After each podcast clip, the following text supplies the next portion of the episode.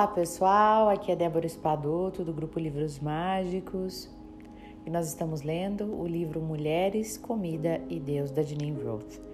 Hoje nós vamos iniciar mais um capítulo chamado GPS da Quinta Dimensão.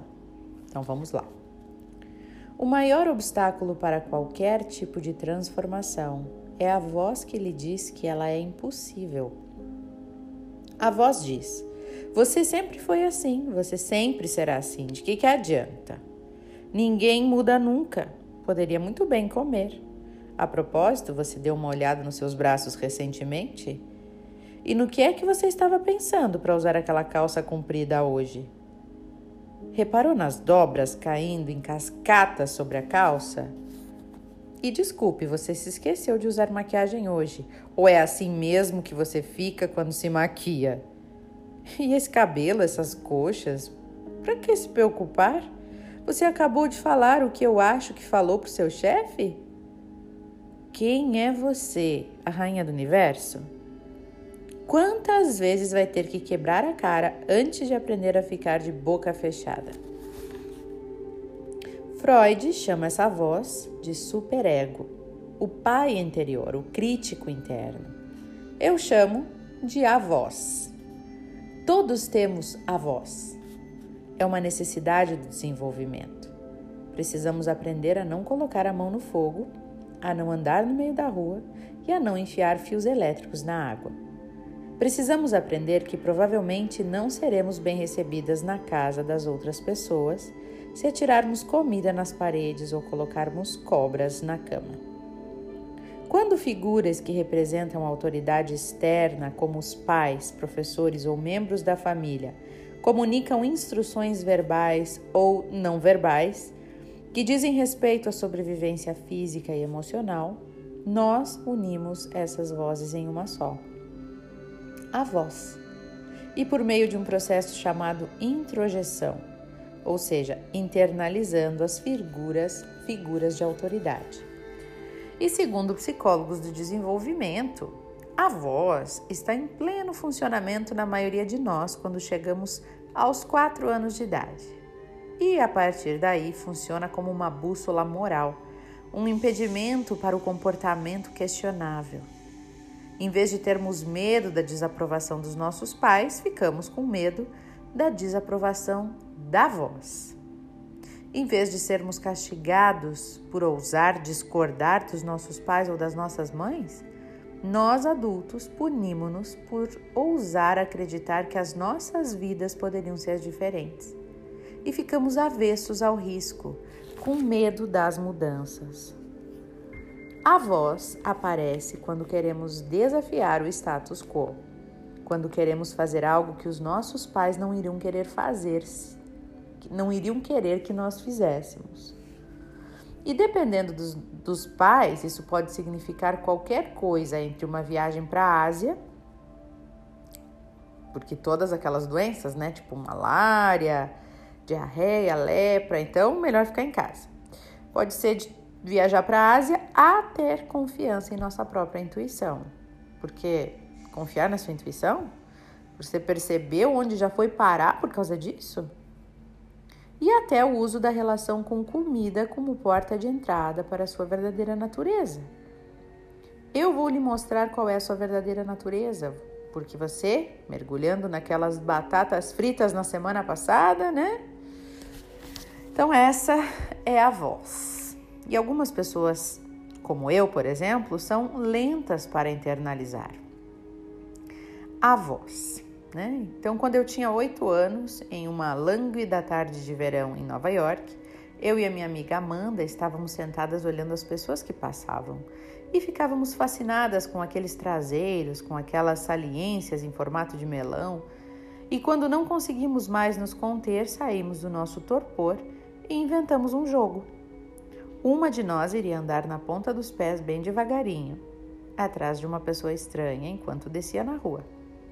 O auge da brincadeira seria beliscar a nádega da pessoa e sair correndo na direção oposta. A brincadeira funcionou direitinho por cerca de meia hora, até a Amanda beliscar a nádega de Martin, filho de Ethel e de Harry Sherman. Martin contou a Ethel que foi falar com minha mãe, que saiu de casa e me pegou beliscando a bunda de Murray Wise, a sua dentista. Encrenca. O que a faz pensar que podem ficar por aí beliscando o traseiro das pessoas? Minha mãe gritou para Amanda e para mim enquanto se desculpava com a doutora Wise. E nós respondemos ao mesmo tempo: É divertido! E ela respondeu, né? É uma violação da privacidade das pessoas, disse a minha mãe. Vocês precisam parar com isso imediatamente. Não estou dizendo amanhã ou na semana que vem, é agora. Voltem para dentro de casa imediatamente. A voz controla os impulsos, faz a mediação entre o que é adequado, o que é impróprio, e uma de suas funções básicas é suprimir o comportamento que poderia levar à prisão. Em rebeldes como eu, esse processo demora mais que o normal. Nas duas primeiras semanas de retiro, eu peço às minhas alunas que façam uma lista de 10 críticas que fizeram a si mesmas desde que atravessaram aquela porta. Só 10? Geralmente alguém pergunta. Que tal 100 ou 500? E aí depois eu peço algumas delas que leiam a lista em voz alta, no tom que a voz costuma usar. E as particularidades mudam de uma pessoa para outra. Variam entre eu não acredito que eu estou fazendo outra coisa sobre peso. E ainda, o que há de errado comigo para achar que eu poderia usar um vestido sem mangas? As unhas dos meus dedos do pé são nojentas. Ou estou perdendo meu tempo e deveria voltar para casa agora. Às vezes a voz diz assim: Você está se esforçando demais. Outras vezes ela diz: Você não está se esforçando bastante. Mas a sua mensagem principal é sempre a mesma. Sua intuição não é confiável. Você tem de me ouvir.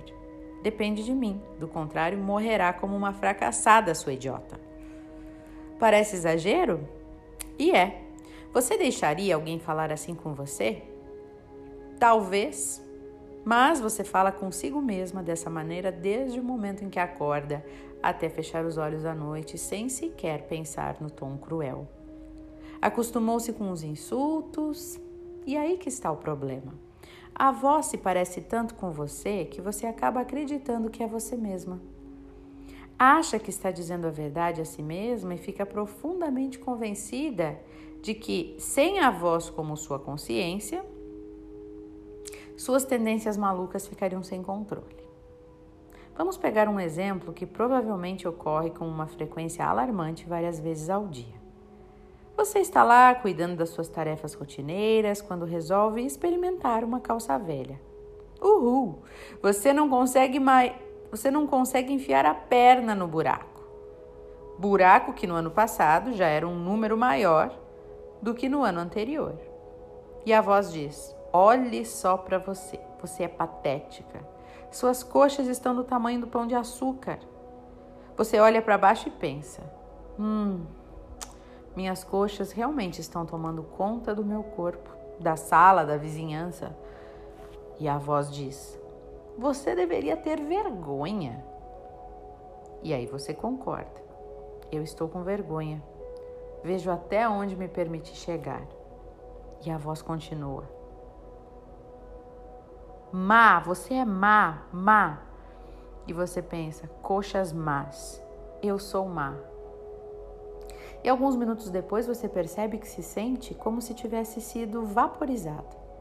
No espaço que antes você ocupava, há um temor fantasmagórico e uma vaga sensação de ser carente, fraca e gorda. E em questão de minutos você recaiu na sensação de que sua vida não vale nada. Ainda.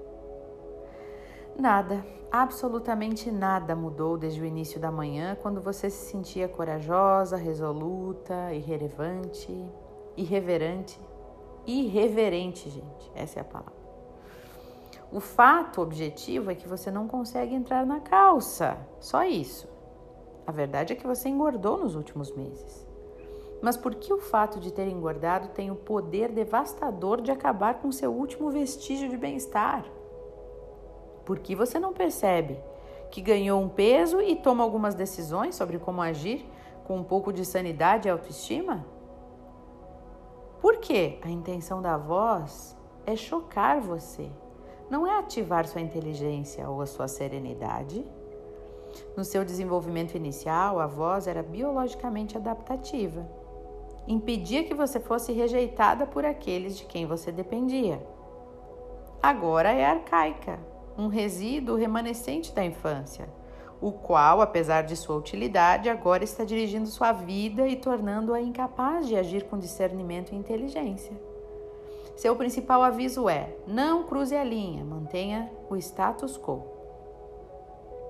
A voz usurpa sua força, sua paixão, sua energia e as vira contra você. Sua maneira única de misturar, de misturar verdade objetiva, que o fato de você ter engordado, né, com um julgamento moral. Por daí você ser uma perdedora por isso. E isso deixa-a sentindo derrotada e fraca, suscetível a tentar uma correção rápida, alguma cura milagrosa, qualquer coisa para parar de se sentir tão desesperada. A voz é implacável, devastadora, destruidora de vidas.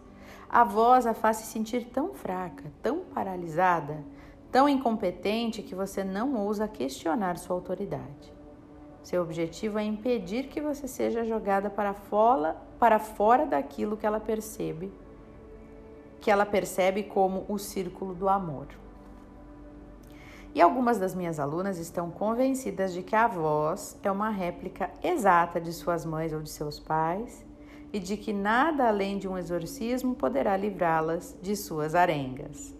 E embora a voz possa parecer uma ou ambas as figuras paternas, é bom lembrar que geralmente ela é composta pelas figuras de autoridade, com ênfase naquelas que primeiro cuidaram de você. Na minha família, minha mãe conseguia impor-se com capacidade pulmonar e exibição vocal. E ela dizia coisas assim: Diga isso mais uma vez e eu faço você voar até o outro lado da rua. Ou então, chateada? Você está chateada? Vá bater a cabeça contra a parede e quando parar, vai estar se sentindo melhor. quando essas frases eram combinadas com gestos de mão e olhares, produziam um resultado esperado. Eu me acordava sentindo que minha existência era um grande erro. E além disso, o questionamento de suas ações teria consequências desastrosas. A minha versão da voz tem as mesmas inflexões, o mesmo sarcasmo, o mesmo jeito de me pôr para baixo que a minha mãe usava. Mas o meu conteúdo engloba também as leis da vida, segundo Bernie Roth, o meu pai, que quando eu estava tentando escrever meu primeiro livro, ele disse assim: Eu li que alguém enviou um manuscrito não assinado de Charles Dixon para uma editora e o livro foi rejeitado. O que a faz pensar que você escreve melhor do que Charles Dixon? Depois de me ouvir fazer uma palestra para um grande público pela primeira vez, o meu pai disse: Você tem carisma. Hitler também tinha. Isso foi dito por um homem que perdeu 33 pessoas da família nas câmaras de gás de Auschwitz. E assim como acontecia quando minha mãe gritava comigo, eu reagia às observações de meu pai sentindo-me derrotada e incapaz. E eu conto essas histórias não para culpar meus pais, não. Dizem que consegui isso sem querer em meus outros dois livros. Recentemente, minha mãe e meu padrasto estavam em uma feira de produtos para a saúde em que ele vendia chango, que é uma bebida milagrosa das florestas tropicais. E uma nutricionista conversava animadamente com Dick quando ele perguntou se ela havia lido meus livros. Sim, ela disse. Uso todo, uso-os o tempo todo, disse ela. E Dick disse: Eu sou o padrasto dela. Virou-se então para minha mãe e disse: Esta é a mãe dela. A nutricionista regalou os olhos e finalmente disse para minha mãe: Nossa! Dinin teve uma infância horrorosa. E foi embora. E a minha mãe ainda gritou para ela: eu sei, eu estava lá. A esta altura, 37 anos após ter saído de casa dele, da casa deles, não tem mais nada a ver com meus pais. Fato que eu considero algo inconveniente, pois culpar é tão depurador. Mas a minha consciência de como eles são está instalada dentro de mim. Mesmo que você fosse uma pessoa de sorte, daquelas que têm pais gentis, amorosos e atentos a cada expressão, ainda assim teria a voz instalada em sua psique, e essa voz ainda precisaria ser desafiada. Porque até mesmo os pais mais atentos veem seus filhos através de lentes tendenciosas. Eles passam sua própria definição de sucesso e de espiritualidade, amor, criatividade, o que inevitavelmente está fora de sincronia com as necessidades únicas de seu filho. As crianças são tropísticas, crescem na direção da luz e da atenção. O que é ignorado na infância não se desenvolve. Se uma criança é valorizada por suas realizações, aprenderá a valorizar o que faz mais do que quem é e a voz entrará em cena quando ela não estiver correspondendo à sua cota de realizações. Se os pais não tinham noção daquilo que poderia ser realizado, visto ou, provado, você cresceu ignorando essa sua dimensão. E a voz entrará em cena como um cinismo e dúvida quando você se aventurar no mundo além das aparências. A voz sabota a sua força, coloca de joelhos e joga em um mundo modelado pelas figuras de autoridade do passado que indicam direções geralmente cruéis e quase sempre relevantes para quem você é e o que ama. Cooptando sua clareza e conhecimento objetivo, a voz a torna incapaz de entrar em contato com sua própria autoridade. Trata-a como uma criança que precisa de uma bússola moral mas seu verdadeiro norte não inclui nenhum terreno fresco ou novo. Pense na voz como um GPS para a quinta dimensão. Quando você segue a direção que ela aponta, passa a vida tentando encontrar ruas que não existem mais em uma cidade desaparecida há décadas. Então você fica se perguntando por que se sente tão perdido. E aí, minha gente, deixa eu só olhar aqui. Nós vamos parar por aqui, porque ainda tem mais uma parte longa desse capítulo do GPS da quinta dimensão, né? Mas é bem interessante porque todos nós temos essa voz que fica na nossa cabeça aí, né? E quando a gente passa a ouvir o que essa voz, o que, que essa voz, como essa voz conversa com nós, nós passamos a perceber como que nós nos tratamos, o que pensamos sobre nós, e muitas vezes nós percebemos que a gente convive com um tirano dentro da nossa cabeça, né? E eu percebi o quanto, por exemplo, eu era a minha pior inimiga, né?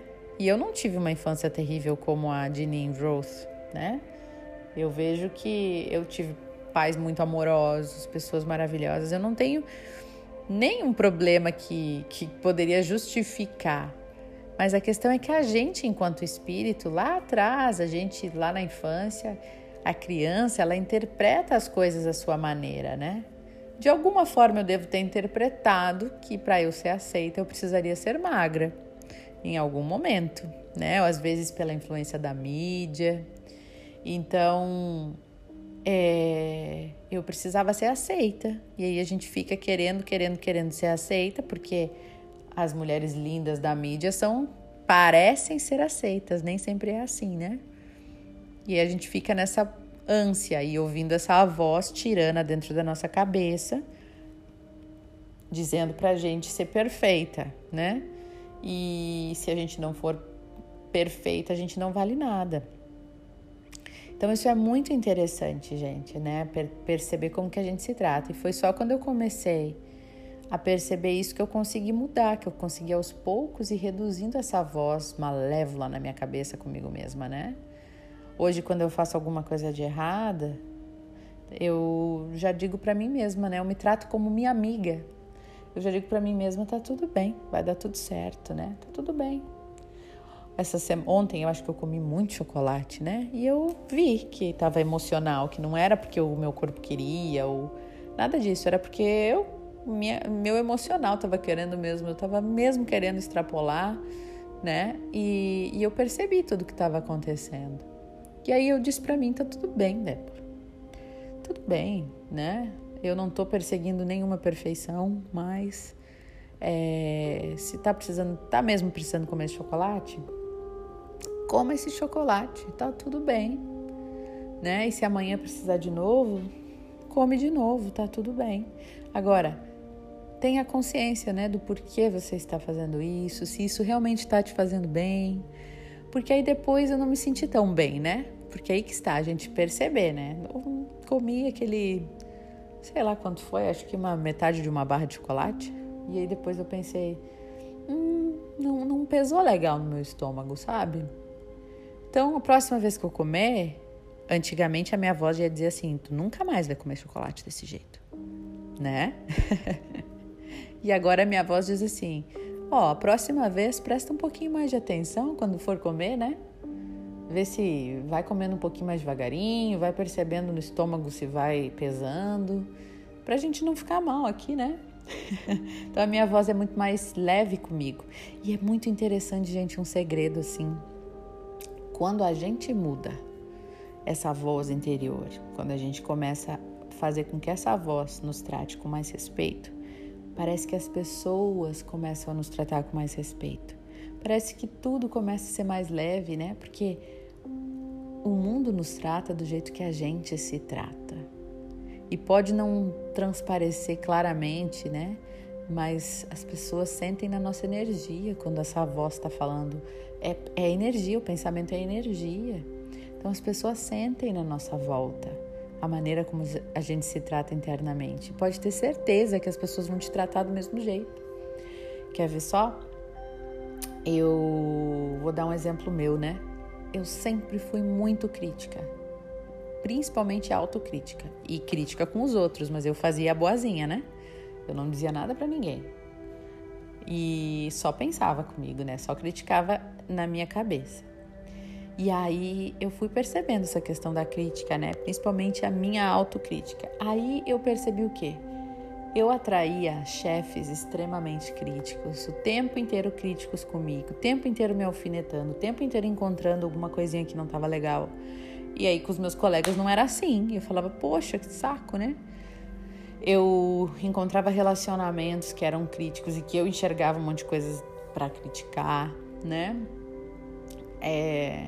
E eu achava que aquilo era bom, porque a crítica, afinal de contas, fazia as pessoas melhores, né? mas eu não me dava conta que era um exagero, que, que ninguém tinha me pedido minha opinião. E eu tava lá dando a minha opinião, né? Então, e, e nem todo mundo tava afim de melhorar. E eu tinha que aceitar. Né? E só porque eu queria um perfeccionismo que não existe, ninguém precisava querer também. E eu demorei para entender isso. E eu atraía cada vez mais pessoas críticas na minha vida. E esse meu último chefe, que é meu chefe até hoje, ele é extremamente crítico e perfeccionista. Só que aí eu tô há seis anos e meio nessa empresa. É muito interessante que nesses seis anos e meio aconteceu a minha mudança inteira, né? De amor próprio, de autoaceitação. E essa voz mudou dentro de mim. E quando essa voz mudou dentro de mim, ele mudou. É impressionante o jeito que ele me trata hoje parece outra pessoa. Às vezes eu comento com meu namorado, eu falo, nossa, o Gerard me elogiou hoje, né? E era uma coisa que nunca aconteceria. Então é a nossa energia que conversam, as energias se conversam, mesmo que a gente não perceba conscientemente. Então, converse com essa sua voz aí, perceba essa sua voz. E perceba se você quer continuar ouvindo essa voz tirana dentro de você ou não. Então, por um instante, feche os seus olhos para a gente encerrar esse áudio. Respire profundamente e procure lembrar dessa voz dentro da sua cabeça, as críticas que ela faz a você. Deixe vir, apenas deixe vir à mente todas as críticas que essa voz faz a você diariamente.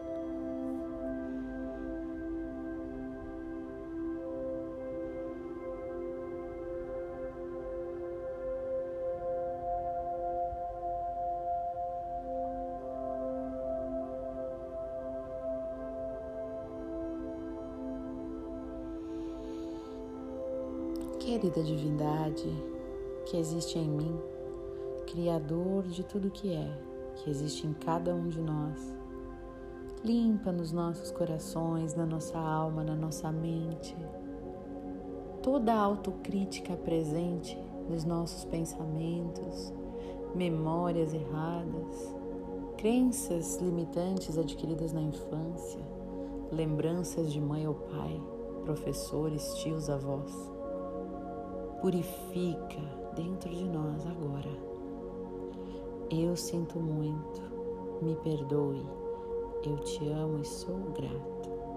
Na certeza de que a autocrítica não nos leva a lugar nenhum, não nos motiva, apenas nos aniquila, nos pune Vamos buscar a melhoria sem desejar a perfeição, sem desejar um resultado. Mas através do amor e não do ódio, vamos cuidar de nós mesmos, abrindo mão da autocrítica e desenvolvendo a autoaceitação. Eu sinto muito, me perdoe, eu te amo e sou grato. Gratidão está feito.